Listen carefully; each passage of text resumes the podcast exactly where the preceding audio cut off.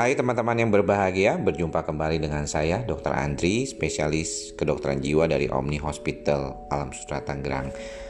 Di kesempatan kali ini saya mungkin akan lebih berbicara tentang pertanyaan banyak orang mengenai bagaimana kita bisa melupakan sesuatu yang membuat kita traumatik. Banyak hal yang sebenarnya mungkin bisa dilakukan, tetapi seringkali orang kesulitan memilih mana yang paling tepat. Tidak semua orang yang mengalami trauma itu bisa membuat dirinya lemah ataupun menjadi tidak berdaya. Banyak di antara orang yang mengalami trauma malah menjadi orang yang lebih kuat lagi.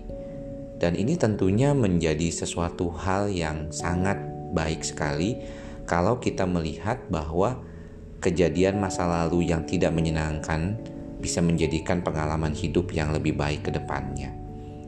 Banyak orang juga mengatakan demikian, bahwa pengalaman hidup adalah guru yang paling baik. Tapi kenapa banyak di antara teman-teman juga mengalami trauma yang berkepanjangan, bahkan sampai bertahun-tahun. Ini disebabkan karena begitu banyaknya orang yang seringkali lupa bahwa tiap orang berbeda dan masalahnya juga tentunya berbeda. Satu orang bisa mengalami trauma kehidupan dan menganggap bahwa itu tidak mampu dia atasi, tapi buat orang lain trauma yang sama mungkin sesuatu yang tidak perlu dikhawatirkan. Itulah mengapa faktor-faktor yang berkaitan dengan masalah traumatik ini seringkali kita tidak bisa menyamaratakannya. Seseorang tidak bisa mengatakan bahwa sudahlah, lupakan saja trauma itu.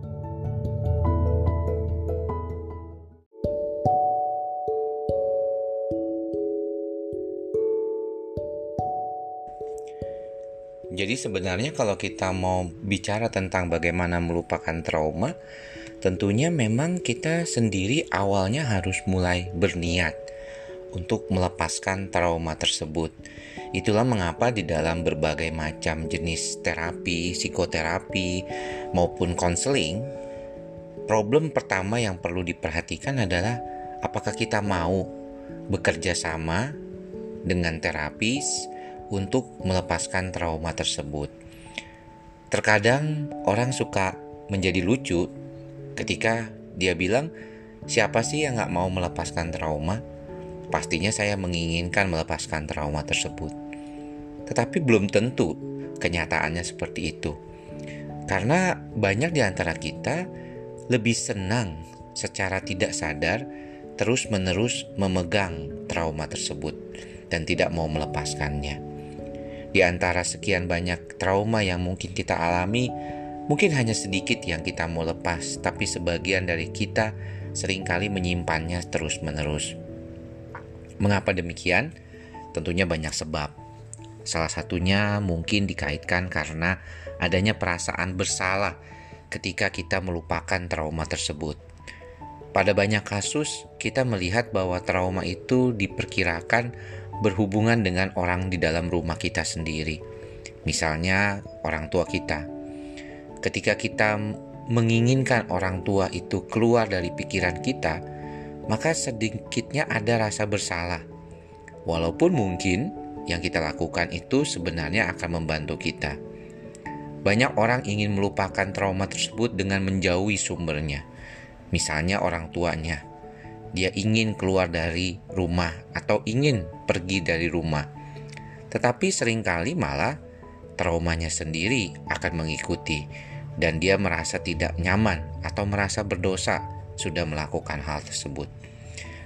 Di mana kondisi tersebut terjadi, maka sebenarnya biasanya yang kita sarankan adalah kemampuan kita untuk menerima keadaan itu apa adanya. Saya pikir masalah keikhlasan adalah satu hal yang paling penting untuk terus dilatih. Bersyukur dengan apa yang kita miliki dan mencoba berbuat sesuatu seperti apa adanya keadaan kita dan tetap berpikir pada masa kini, tidak berpikir pada masa lalu atau tidak berpikir akan masa depan. bawalah pikiran kita ke kondisi saat ini. Jadi kalau misalnya melupakan trauma, kita mesti atau harus berada pada posisi saat ini. Ketika kita berada pada posisi yang masa lalu, maka kita akan sulit sebenarnya untuk mengatasi trauma itu sendiri. Karena seolah-olah kita tidak pernah keluar dari trauma itu sendiri. Tetapi kalau kita hanya membawa pikiran kita ke masa lalu dan kita mencoba memaafkan, melupakan, dan meninggalkan semua hal yang tidak nyaman di masa lalu itu dan segera kembali ke masa kini, maka sebenarnya ini adalah sesuatu hal yang paling baik bisa dilakukan oleh kita buat kedepannya dan untuk cara kita bagaimana melupakan trauma kehidupan kita. Yang paling selalu saya ingatkan kepada teman ataupun pasien saya adalah belajarlah untuk mengatasi trauma itu sendiri dan bagaimana kita mengelola pikiran kita untuk mengatasinya. Karena tidak ada yang bisa melupakan trauma selain diri kita sendiri. Kita tidak bisa bergantung pada orang lain, kepada teman kita ataupun siapapun di antara kita, tetapi kita hanya bisa bergantung pada diri kita sendiri. Jadi teman-teman, bagi yang ingin melupakan trauma, jangan lupakan salah satu pesan yang saya dapatkan dari salah satu podcast yang pernah saya dengar, yaitu ketika kita bangun tidur setiap paginya, maka lihatlah sekeliling kita dan lihatlah pikiran kita. Apa yang ingin kita tinggalkan hari itu dan kita lepaskan? Apa yang secara sukarela ingin kita tanggalkan dari diri kita dan kita ingin meneruskan hidup tanpanya. Pikirkanlah itu dan lakukanlah itu setiap hari.